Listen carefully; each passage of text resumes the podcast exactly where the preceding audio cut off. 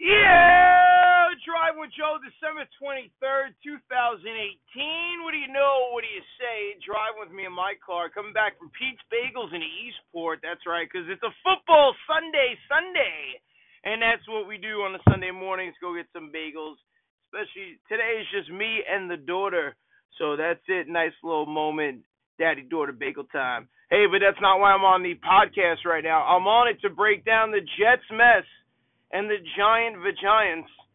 In week 16 in a meaningless football season, New York fans, give me a break.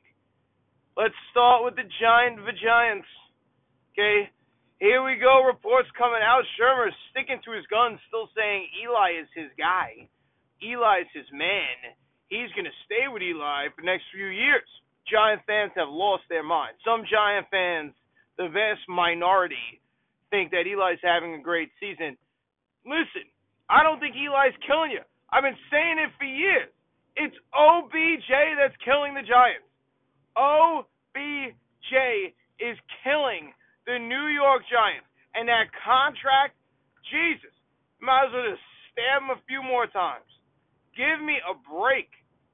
This guy, these Giants have sold their souls going back to the JPP contracts and now the Odell Beckham contract, where they have a guy who can get it done on the field, and they turn a blind eye to everything else and pay him a ridiculous amount of money. And that's what's going on now with the Giant the Giants. Okay? And the Giants are going against the Colts today, and I picked the Giants to cover the spread of ten and a half. I don't think they win the game, but I do think they cover that spread is too big. That's more about what I think the Colts cannot do than what I think the Giants will do.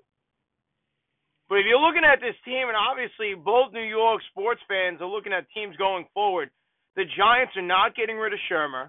I told you a few weeks ago when I was picking the games that you got to look at teams at this point in the year where their head coach is coming back. Those guys who are who are playing for that head coach who are coming back, hey, they still got something to play for. Now the reason why I think the Colts win today is because the Colts are the better team. Colts have the better coach. They have the better quarterback. They they have the better everything except for running back with Saquon. That you give the edge to the Giants, obviously. But Saquon Barkley to me is the second best running back in football. It's Gurley and then it's Barkley, and that's it. And if you don't believe me, watch a game. If you don't believe me, it's because you haven't watched a Giant game. Watch a Giant game. The guy, I mean, I haven't met one guy who tries to tackle him the first time and actually is successful. I mean, he slips in and out of each tackle. It's ridiculous. The guy's so damn strong. He's so quick. He can catch the ball. Yeah, they've given him crap these last few weeks about him trying to be Barry Sanders and break everything for a touchdown. And Barry Sanders was pretty good, huh? Barry Sanders was all right, though, huh? Stop it. If that's how the guy runs, it's how the guy runs. I grew up watching Barry Sanders. Grew up watching Barry Sanders all the time. And they would make a joke out of it. They would show his stat line the first five carries. First one, two yards. Then negative three, negative four, negative seven, and then before you know it, he ran 65 yards for a touchdown. That was Barry Sanders. All right. If Barkley has that skill, which only one other person in my lifetime has had it, and that is Barry Sanders, do not take that skill away from him. Do not change him. Let him do what he does. It's ridiculous. Absolutely ridiculous. People want to change. These coaches want to change what these guys do. You shouldn't change what they do. You should enhance what they do. I mean, as a New York sports fan, it brings me back to when they wanted to teach Dwight Gooden how to throw a slider. Give me a break. And his arm explodes because of it. Give me a break. Saquon Barkley wants to be Barry Sanders. You can only pray to God he's Barry Sanders. Giants have a lot to play for, and again, only because they're playing for that head coach. In the stats and in the win category, they have nothing to play for. The game's meaningless. But they're playing because they know that coach is coming back. So you're going to get a good, hard fought game from the Giants today. Now, let's bring it over to the Jets mess. And here we go. Here come the Jet fans because the Jets are playing teams tight playing teams. You know, oh, I heard it. Houston Texans. Oh, you know what? They played them really tight. Let me tell you something. Okay, the Houston Texans and the Houston Texans needed that game. Yes, The Houston Texans were playing with the Jets. Playing with the Jets. It's like a little kid trying to hit you, and the Houston Texans' arm was fully extended as a little kid swinging in air. That's what the Houston Texans did to the Jets. Go back and watch the game. Don't look at the score. Go back and watch the game. Okay? Go back and watch game. Now, Green Bay comes to the Jets today. If Aaron Rodgers plays, I said it on the breakdown when I picked the games.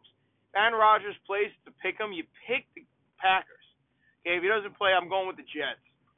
And it's a damn shame because this is the game the Jets will win. We all know it. This will be the game the Jets win against Aaron Rodgers, and then you already start hearing the chirping about two weeks ago from the Jet fans. Oh, maybe Bowles should come back. Oh God, here we go again. What is wrong with you people? 2018 is getting to your head. You're becoming soft. Everybody needs a safe space. You're worried about Todd Bowles' feelings. Todd Bowles sucks. Todd Bowles is Rich Kotite 2.0 and there's a percentage of Jet fans who are still making apology after apology for him, excuse after excuse. Todd Bowles is terrible. You know it. I know it. But some of you, you, you, you turn the game on him because they entertain you for three hours. Oh, maybe I don't want to get rid of him. What? What? What are you talking about? Todd Bowles, who surrounded himself with ineptitude. Did the D line get better? Any year, name the year since Bowles has been here. Has the D line got better? Have the linebackers gotten better? Have the corners gotten better? You're gonna tell me Jamal Adams has gotten better? He was supposed to get better. He's young. Oh God. Jamal Adams finally made a Pro Bowl. You think that's Todd Bowles? Jamal Adams is gonna do the right thing, probably praise Todd Bowles, probably say he's the reason he got to the Pro Bowl. No, it's not. It's because Jamal Adams works his ass off. And he worked his ass off for any coach. So the Jets' mess is pretty simple. They lose if Rodgers plays. They win if Rodgers doesn't. And all in all, just being the Jets' mess curse. The Jets' mess. They'll probably win either way. And will get an extension. Fire this guy yesterday. Merry Christmas, you filthy animal. I'll see you later.